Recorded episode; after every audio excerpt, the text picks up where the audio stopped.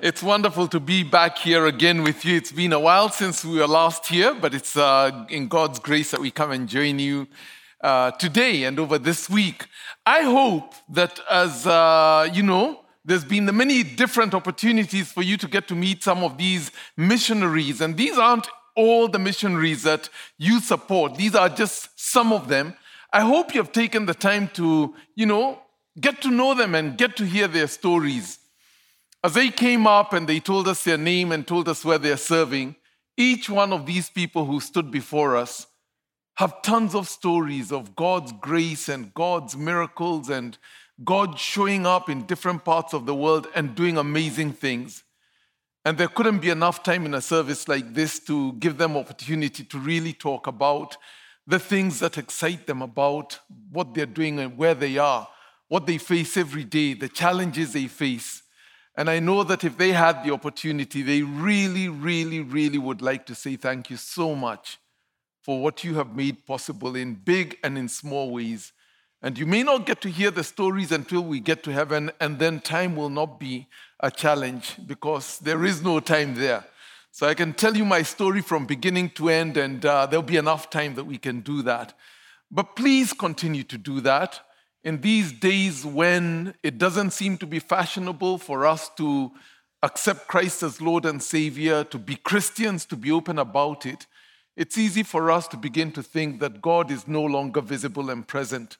And yet, He is at work and He is doing amazing things. And for those of you who still have an opportunity to spend time with these missionaries before they leave town and go back or wherever, Please take them out for lunch or dinner and just, you know, get to hear their stories.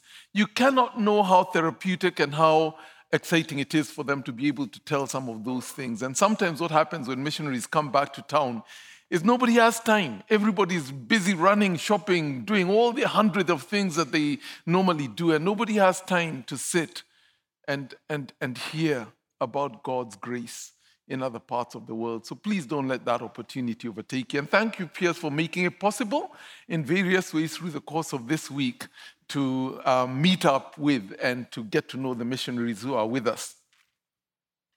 Now, I, you know, have come back after a couple of years for the last uh, 30 years. I've been a pastor at the Nairobi Chapel. We started with just about 10 to 20 people. And now it's grown into a big movement of churches. There are about 200 churches, 220 churches that have been planted out of the chapel today, out of this one little Plymouth Brethren church that was, you know, sort of on the verge of shutting its doors and closing up. And over the last 30 years, God has done some amazing things. And um, I've been there for 30 years. And so a year ago, they decided, you know, you're becoming old and decrepit. And so we're going to put you out to pasture.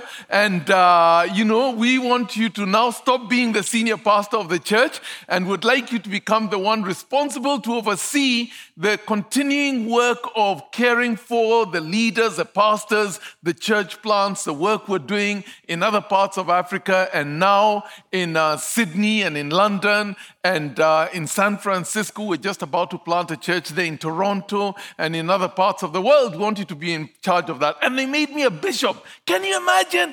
I'm a whole bishop. the best thing about being a bishop is nobody knows what a bishop is supposed to do. So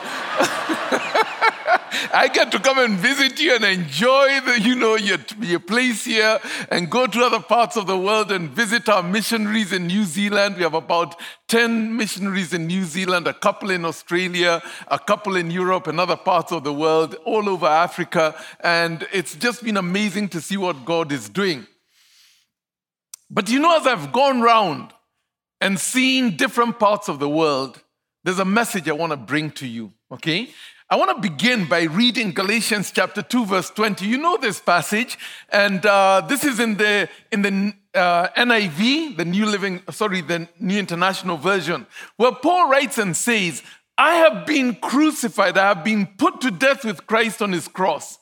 It is no longer I who lives, but Christ who lives in me. And the life I now live, I live by faith in the one who died for me and or rather who loved me and gave his life for me. We know this passage.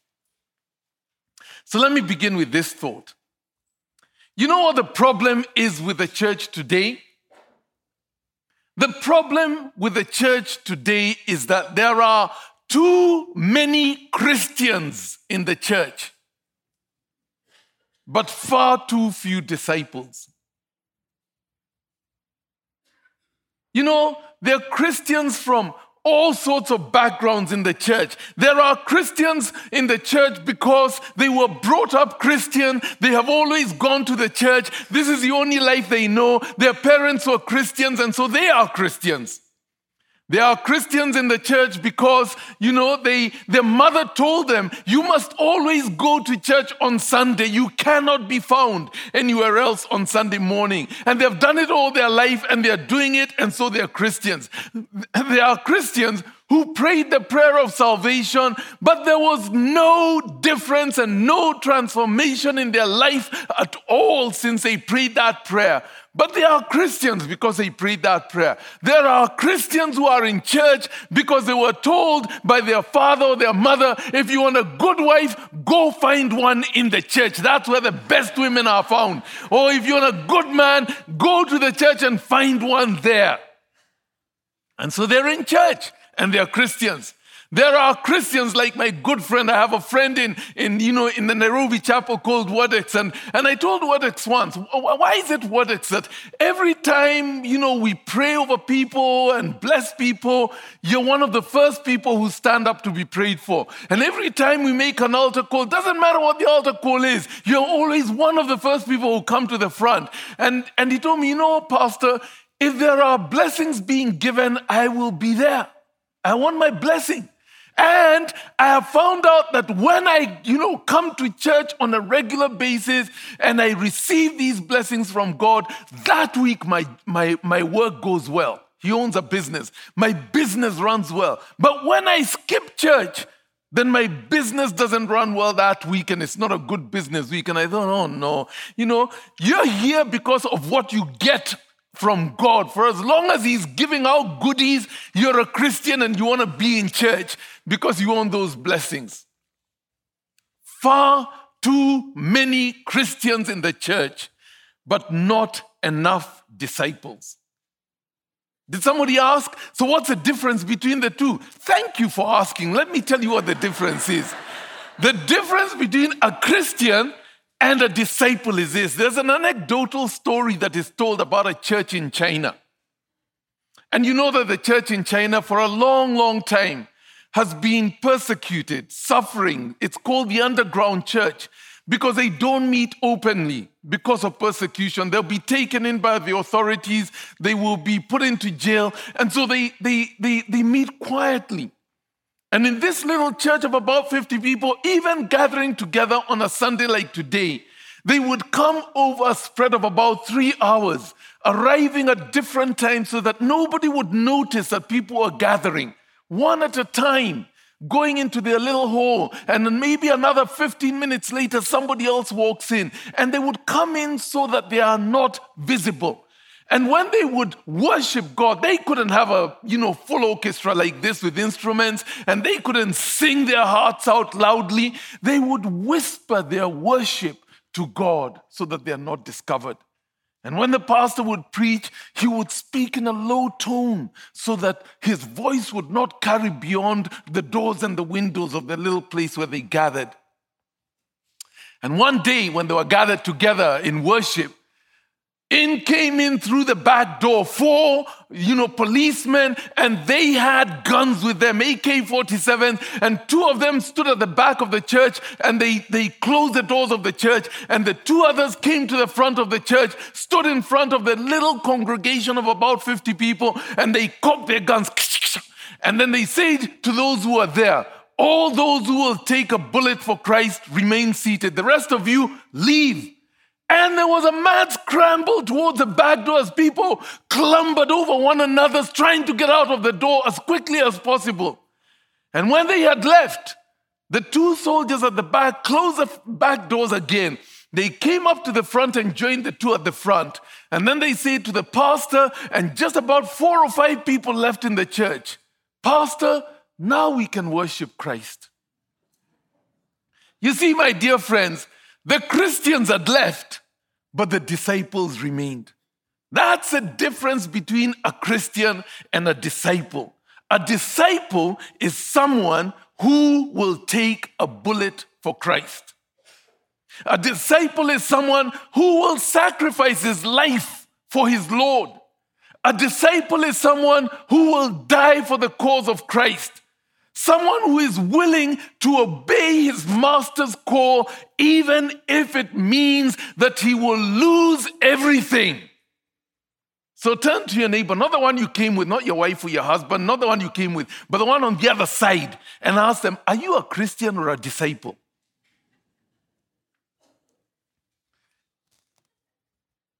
I want to call you today to covenant to live a crucified life, the life of a disciple, to daily, increasingly die to self and live for Jesus. So I want to leave with a picture in your mind. I want to fixate it on your mind so that whenever you see this picture, you'd remember the three things I'm going to teach you about the crucified life. It's a picture of Jesus on the cross, okay? Three things about the crucified life. And the first of those is a crucified man or woman has died to self. In Galatians chapter 2 and verse 20, in a new version that has just come out called the Passion uh, Translation, the TPT, the Passion Translation, and they've just done the New Testament and the book of Psalms and I think a, a, couple of chapters in Proverbs. So they're still rolling it out. But this is how it reads. And I love this about it because it tries to bring the truth of Scripture to us in everyday language in a way that we can easily grasp. And so I'm, I'm just discovering the joy of a new version. And this is the way it reads Galatians chapter 2, verse 20. My old identity has been co crucified with the Messiah and no longer lives. For the nails of his cross crucified me with him. And now the essence of this new life is no longer mine. For the anointed one lives his life through me. We live in union as one. My new life is empowered by the faith of the Son of God who loves me so much that he gave himself for me and dispenses his life into mine. In Matthew chapter 16, verse 24 through to verse 26, Jesus said to his disciples, If anyone wants to be my disciple, you must give up your own way, take up your cross, and follow me. And in essence, what he meant was this carry your cross. And on that cross, daily sacrifice and crucify yourself Crucify your dreams, crucify your desires, crucify your control over your own life, crucify your plans, your own plans, your self centeredness, your opinions, your pursuits, your future. Crosses are for killing people, and you must carry yours daily to crucify the old man in you, to crucify your old ways your old self centeredness, your personal pursuits. Every day you wake up, the first thing you do is you surrender yourself to Christ again and you crucify the desire to live life your own way. If you want to be my disciple, you must give up your own way and take up my cross and follow me. A disciple is a crucified man or woman. And a crucified man is one who has died to self, who has lain down his own life, abandoned it, and has found new life in Christ. We, good people, are the walking dead. We are the dead men walking. That's what Paul meant in Romans chapter 6, verse 3 and verse 4. When he wrote and he said, Don't you know that all of us have been baptized into Christ Jesus? All of us who were baptized into Christ Jesus were baptized into his death. That's what baptism is about. We were therefore buried with him through baptism into death, in order that just as Christ was raised from the dead through the glory of the Father, we too may have new life.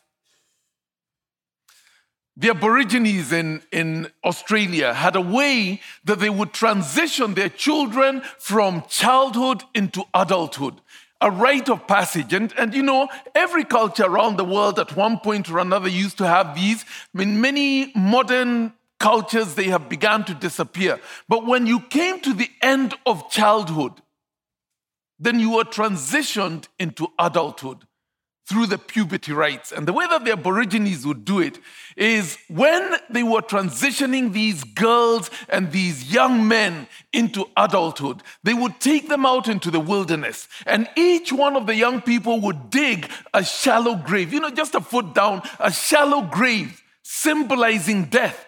And they would go to the river, they would take white clay and they would cover their bodies with it because that for them was a sign of, you know, of death.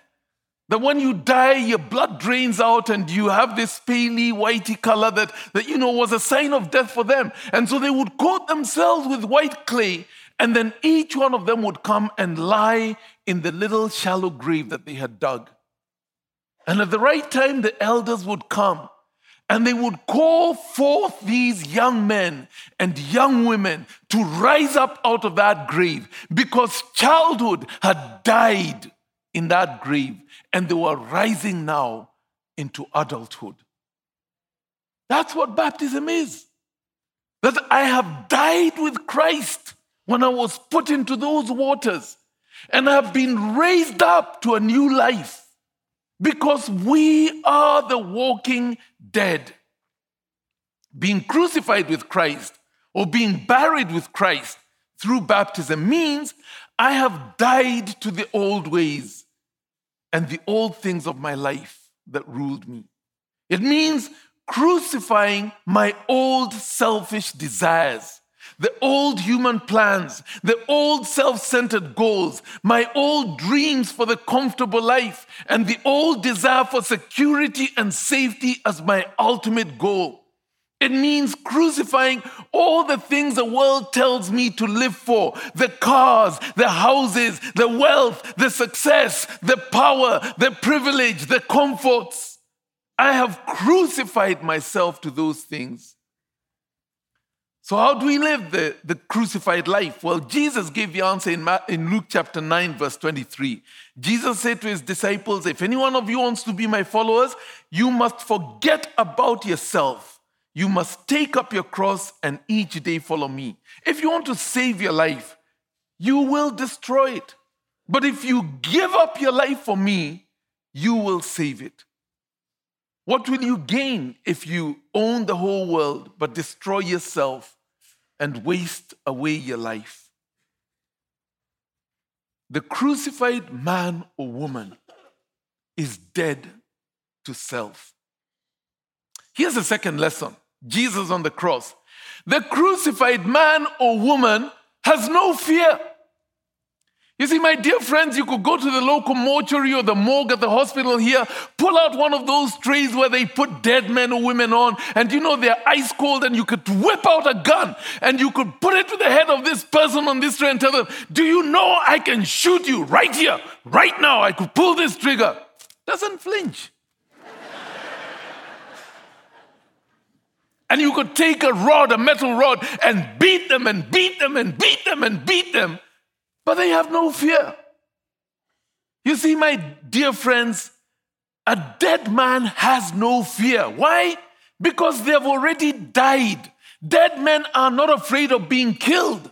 Dead men are not afraid of being robbed. Dead men are not afraid of being beaten. Dead men are not afraid of threats. The only people who are afraid of these things are those who have something to protect, something they treasure, something they own, something they don't want to lose.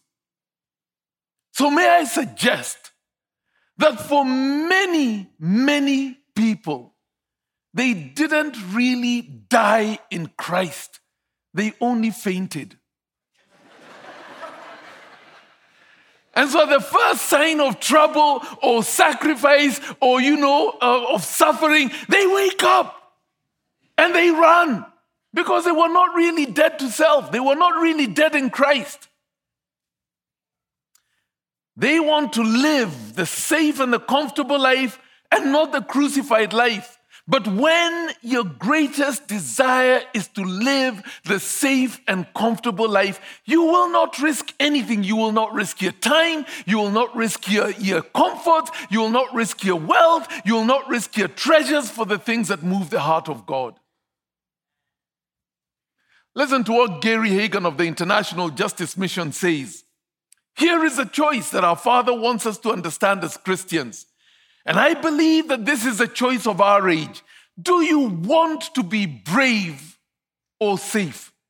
Because you cannot be both. Doing God's will in a fallen world is inherently dangerous. In fact, if following Jesus doesn't feel dangerous right now, you should probably pause and check to see whether it's actually Jesus you're following. Let me put that in layman's language, okay, so that we can understand this. If you haven't met the devil recently, you're probably walking in the same direction.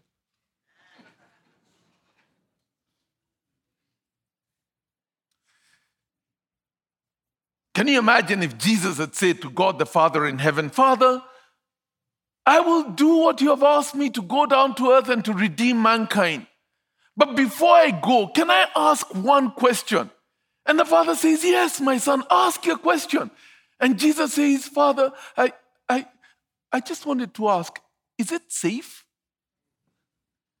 And God the Father would have had to say, No, my son, it is not safe for you to go to earth to redeem mankind. Because when you go, immediately you are born, men will come hunting for you. And many children will be killed as a result. And you will have to run away to Africa as a refugee. And when you return, there will be a whole institution dedicated to killing and removing you.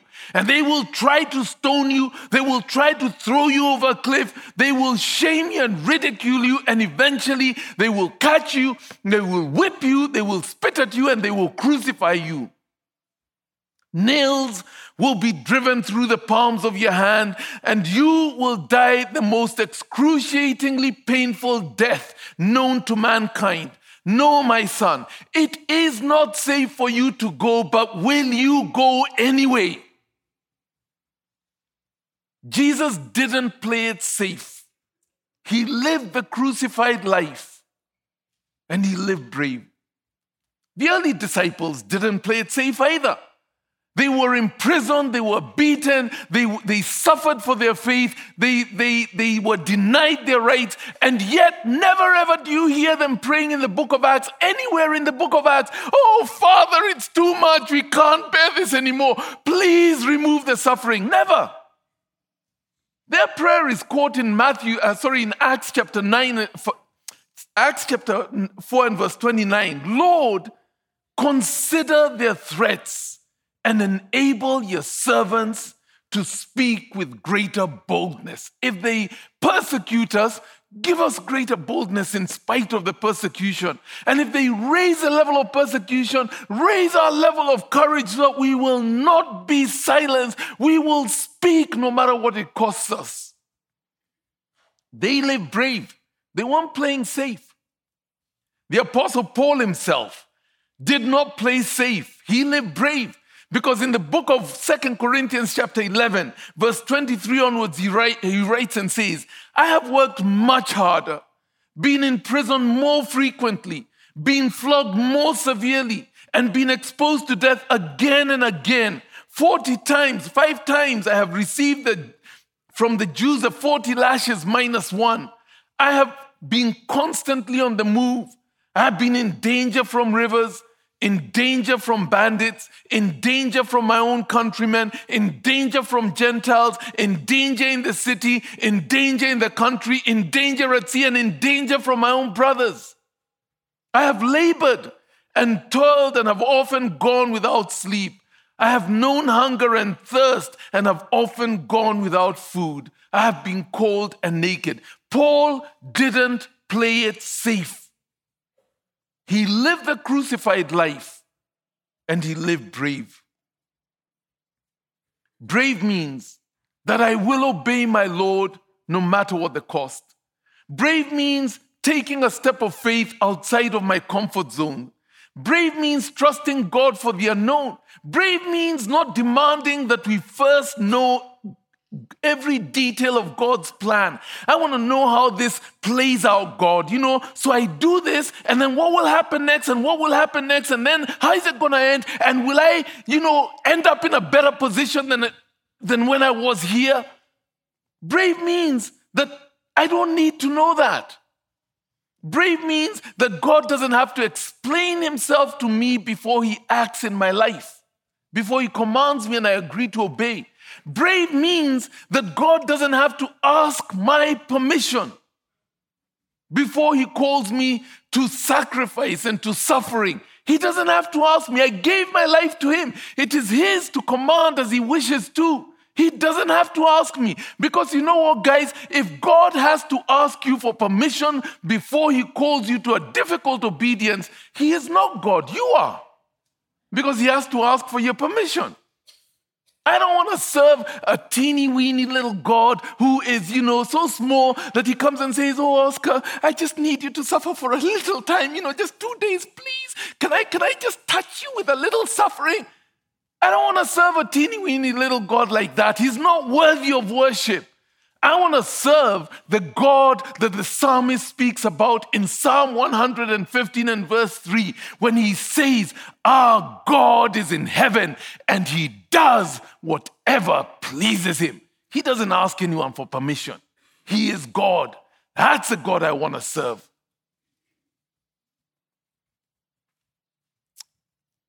And so, my dear friends, the crucified man has no fear because he has nothing to protect and to cling to. But here's the third lesson the crucified man faces in one direction. Picture again that picture of Jesus on the cross. You know, he can only face in one direction as he is crucified. And the crucified man faces in one direction. David prayed for this in his own life in Psalm 86 and verse 11 when he said, Give me an undivided heart that I may fear your name. One thing that I ask. Jesus taught his disciples in Luke chapter 9 and verse 62 No one who puts his hand to the plow and looks back is fit for service in the kingdom of God. God wants people who look in one direction. But you know, guys, sometimes we're so busy making our own plans that we know we're no longer available to God for His plans. You know, we just don't have the time because our plans have no end. We no longer have time to pray because we're so busy running around fulfilling our plans. Isn't it amazing how, even though we don't have time to pray, we don't have time to read the Bible, and you know, to have a quiet time on a daily basis, there is always enough time to watch that latest movie that we've been waiting for. There is always enough time to watch that, you know, TV, serial, sitcom, whatever it is that we so enjoy. There is always time to go shopping. There is always time to have coffee with a friend. But there's never enough time to pray. Never enough time to read God's words. And our plans just keep growing and growing and crowding God out. The prophet Isaiah in Isaiah chapter 50 and verse 7 said, Because the sovereign Lord helps me, I will not be disgraced. Therefore, I have set my face like flint, resolute, determined to do his will. Recently, I've been praying for my own life.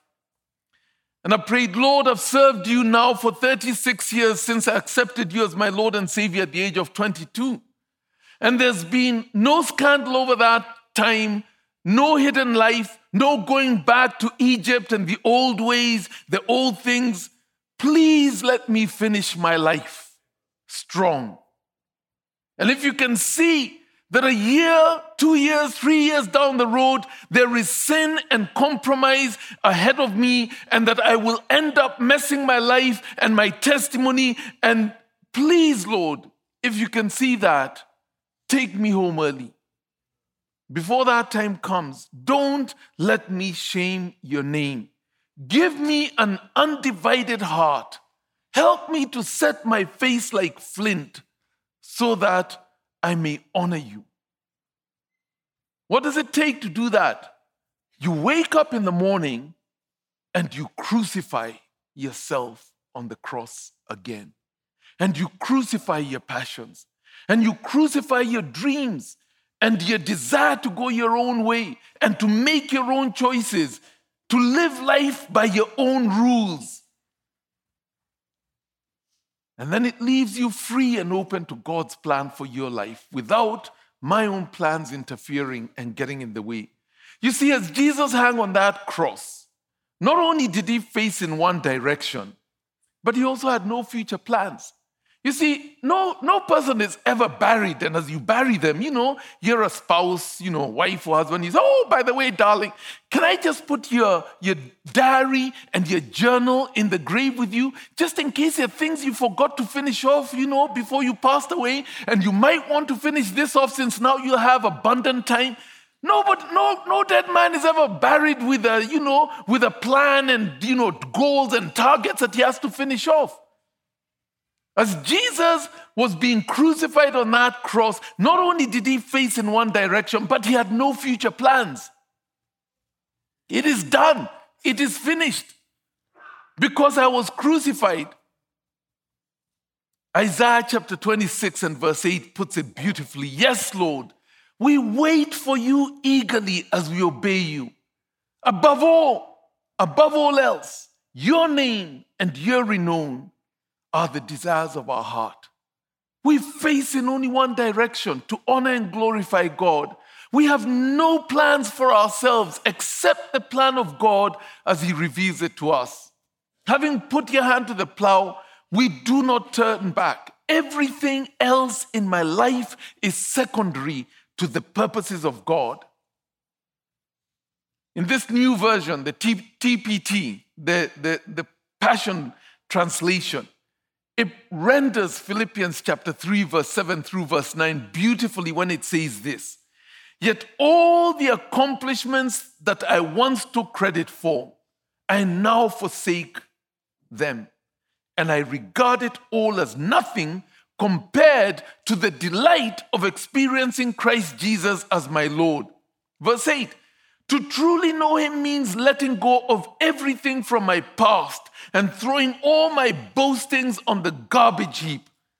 It's all like a pile of manure to me now, so that I may be enriched in the reality of knowing Jesus Christ and embrace him as Lord in all his greatness.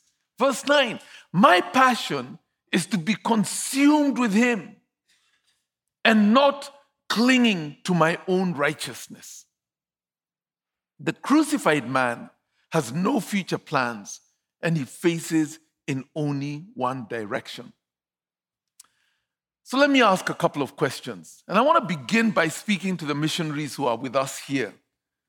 This is a special week for you, and it's such a delight to have you back home. And I pray that you've been nourished and you know have loved coming back to this place that has loved on you and supported your work and you know gone with you, if only by their means, to make it possible for you to accomplish the work that God has called you to. But are you living the crucified life? The obvious answer may seem to be yes, because you're a missionary. I mean, after all.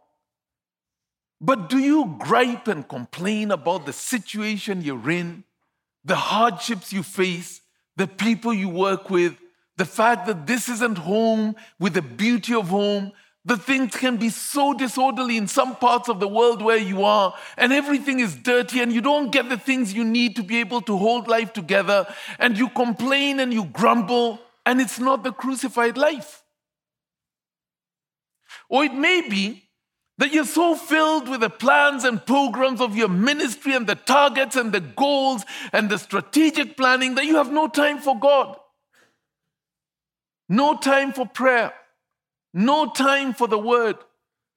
Sometimes ministry can be the biggest distraction from the Lord Jesus Christ Himself. We're so busy serving Him, we have no time for Him. Sometimes we are like Martha, modern day Marthas, instead of being like Mary. And let me read again from the, the, the, the Passion Translation. It says of that passage in Luke chapter 10, verse 38 through to verse 42. As Jesus and the disciples continued on the journey, they came to a village where a woman welcomed Jesus into her home. Her name was Martha, and she had a sister called Mary. Mary sat down attentively before the Master, absorbing every revelation he shared. But Martha, being became exasperated by finishing the numerous household chores in preparation for her guest. So she interrupted Jesus and said, Lord, don't you think it's unfair that my sister left me to do all this work by myself? You should tell her to get up and help me. The Lord answered her, Martha, my beloved Martha, why are you so upset and troubled, pulling away from by all these many distractions? Are they really that important? Mary has discovered the one thing most important by choosing to sit at my feet. She is undistracted, and I won't take that privilege from her. But what about the rest of us who are part and parcel of this church? If I were to follow you around for a week, you know, you didn't know I was there, but I was there with pen and paper, and I said, okay, 9.02 a.m., got up, sat down, listened to their favorite music, had a cup of coffee. 9.07 a.m., switched on the TV, watched the news. 9, you know, 30 a.m., they picked up a novel they're reading. If I was to follow you for a week and see how you live out your life, would I observe that you spend time with the Lord and you set aside time to pray? Would I see a life absolutely, totally devoted to Christ, a crucified life? Or would I see a life consumed with your plans and your passions and your shopping and your goals and your desires and all the things that you crowd your life with so that God is crowded out? Are you living the crucified life? Now, you know, we all know Presbyterians are wealthy. Isn't that true? Yes. Do I hear an amen? If I was to observe how you use the resources that God has allowed to run through your fingers, would I see generosity? Would I see sacrifice? Would I see that you've capped your spending so that you can make so much more available for the work of missions? Or would I see one self absorbed? I'm getting the new S10, not because my S9 has a problem. And you know, this S10 is like 0.0002% more faster than the S9. Okay? Um, but I'm getting an S10 because I have the means to get an S10. And in fact, you know what? Everybody seems to have an S10. So mine is going to be plated with gold and will have some few diamond studs in them. Only three or four people around the world have that sort of, you know, um, that, that, that sort of, of, of, of, of phone. They're all in Arabia, I think, but anyway, you know, only three or four people have that sort of phone, and I belong to that class. Would I see a crucified lifestyle, or would I see a consumption lifestyle that is living for self? And at a personal level, at an individual level, for those of us who are here, are you here today as a disciple? Or are you here today as a Christian? A disciple is a crucified man or woman. A disciple is a dead man walking. A disciple has no fear. A disciple faces in only one direction the direction of obedience and honoring God. My dear friends, I call you to live the crucified life. And I want to give you an opportunity because there may be those who are here today. you, you, you have a hunger in your heart for more of God, but you're not living the crucified life. And maybe as I've spoken, God has stirred your heart and you have that hunger, that passion. Lord, I want more. I, yes, I accepted you as my Lord and Savior, but isn't there more? I want more. And you can say yes. And it begins by taking up your cross and learning to crucify self. And if you're here today and that's a passion of your heart, I'm going to ask you to rise to your feet as we pray together and we'll pray over you. Let me talk to the missionaries who are here. Yes, it is possible for us to assume you guys are doing great. I mean, like, you are the heroes of the Christian faith, you are the giants. You know, what could we say to you? But sometimes we're serving and we're busy, but we're not living the crucified life. And maybe as I've spoken, you've thought, you know, Lord, I'm so busy running these plans, I never have time to spend with you and to pray. And I'm not living the crucified life. And you know that you can step up to the next level. And I want to give you a chance also to just make a covenant before the Lord and say, Lord, in going back from Cedar Springs to wherever the Lord has placed you, I want to go and live the, the crucified life at a deeper measure than I've done before. There may be some here. What we're living the crucified life is God saying to you, I want you to crucify your dreams. I want you to crucify your desire for material wealth and gain.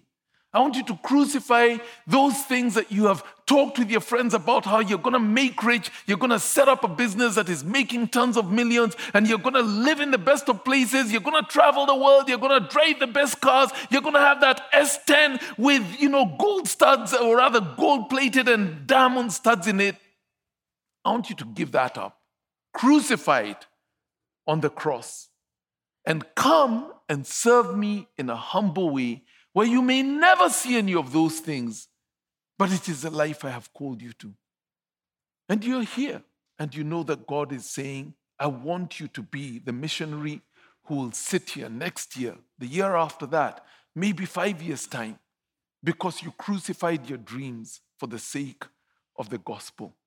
And if you're here today, I'm going to ask everybody else to just stand where they are as their sign of the fact that I'm, I'm, I'm, I'm, crucifying this old way, the things I have lived for that were not of Christ. I want to put them on the cross. I want a new beginning. I want to go deeper with God. But for you who God is calling to give up their lives to ministry, I want to invite you to come to the front and make a public statement. Let peers here see you. Let him follow you up because you stood at the front here. And so I'm going to invite my wife to come forward. And I, I'm not asking everybody to stand. I'm only asking you to stand if in your heart of hearts you know that you want to start living a crucified life. And if that's you, then just rise to your feet. You may be with a friend, maybe a spouse, and they're going to ask questions later on. But, guys, this is about you and the Lord. This isn't about them. And maybe what you do and the courage you show will help them to also stand and to follow Christ living the crucified life.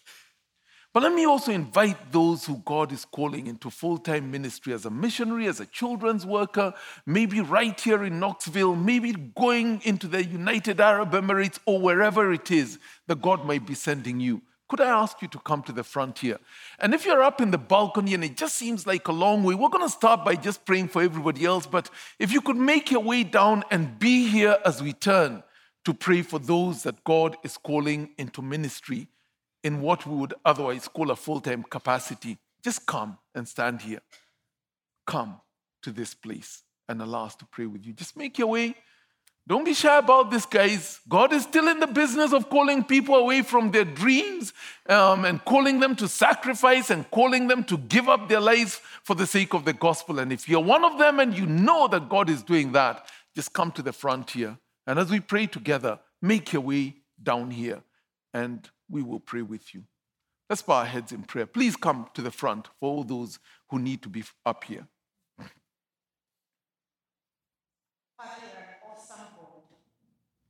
You held back nothing from us. to make it possible for us to be your people, your children. You gave us everything without reserve. And this morning, in your mercy and grace, you continue to extend that special privilege and opportunity for us to respond to your love and to fill up our lives with so much more of you. Thank you that you can see every single life, person that stands in your presence today. Thank you that you know their story, you know the details of their circumstance, and you know what it means for them today to say, I want more of God. I want to go deeper with the Lord.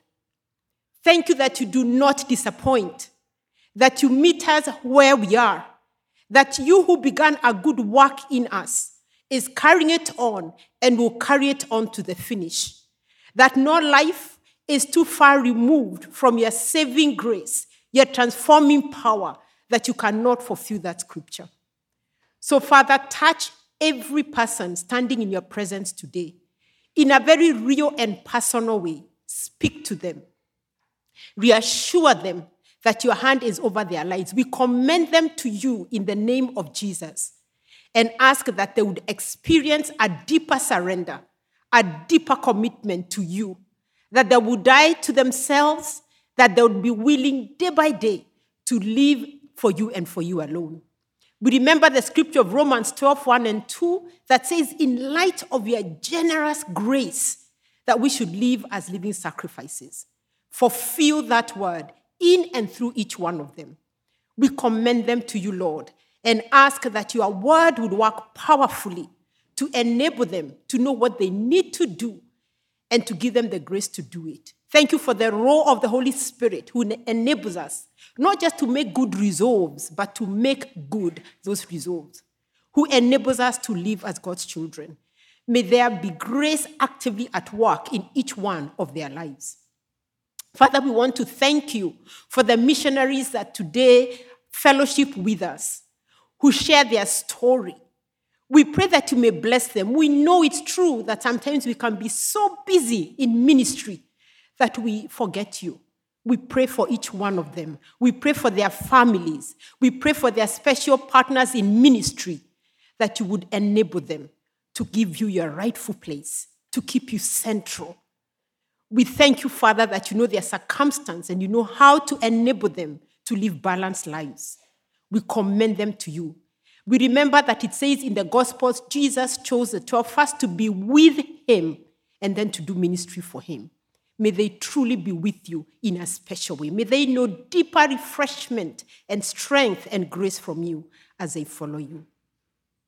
But Father, we honor you for those who stand before you as a testimony that you're at work in their lives, that they've heard your voice, inviting them to die to themselves, to surrender their plans, to surrender their ambitions, to surrender their careers, to surrender everything about themselves and be at your disposal to be sent out into the world. Thank you that they do this in the context of a church that loves you and that has committed to the Great Commission in very real and specific ways. Thank you that they will not lack the counsel and the support to enable them to make good their promise today. May your hand be upon them. May it please the Holy Spirit to lead them forward into a life of surrendered service to you. May you open up their plan, your plans for them so that they would comprehend what you've planned for each one of them. May your blueprint be clear to each one of them as they pursue you and commit to serve you in full time ministry. Some are so young. We honor you that you're in the business of calling the young and the old alike. We commit them to you. We ask that they may stay steady on the course, living surrendered lives, and that you would lead them to where you want them to go. May thousands of people be brought to Christ because of the commitment they have made this morning. May this church rejoice over what you will do in their lives as they pursue the call that you have extended to them through your grace today. So we commend them to you. We commend to you this church and the leadership of this church and ask that they may know the grace and the encouragement of God. We pray for this congregation as they trust you for their lead pastor. Bring the right man and woman to them, Father, who will carry on this work, who will enable this church to remain com- committed to the heartbeat of God in every way. So we bless them, and we know you will do abundantly more than what we can think, ask, or imagine this morning because we have prayed in the powerful and the eternal name of Jesus, our Lord and our Savior. Amen. Amen. Amen.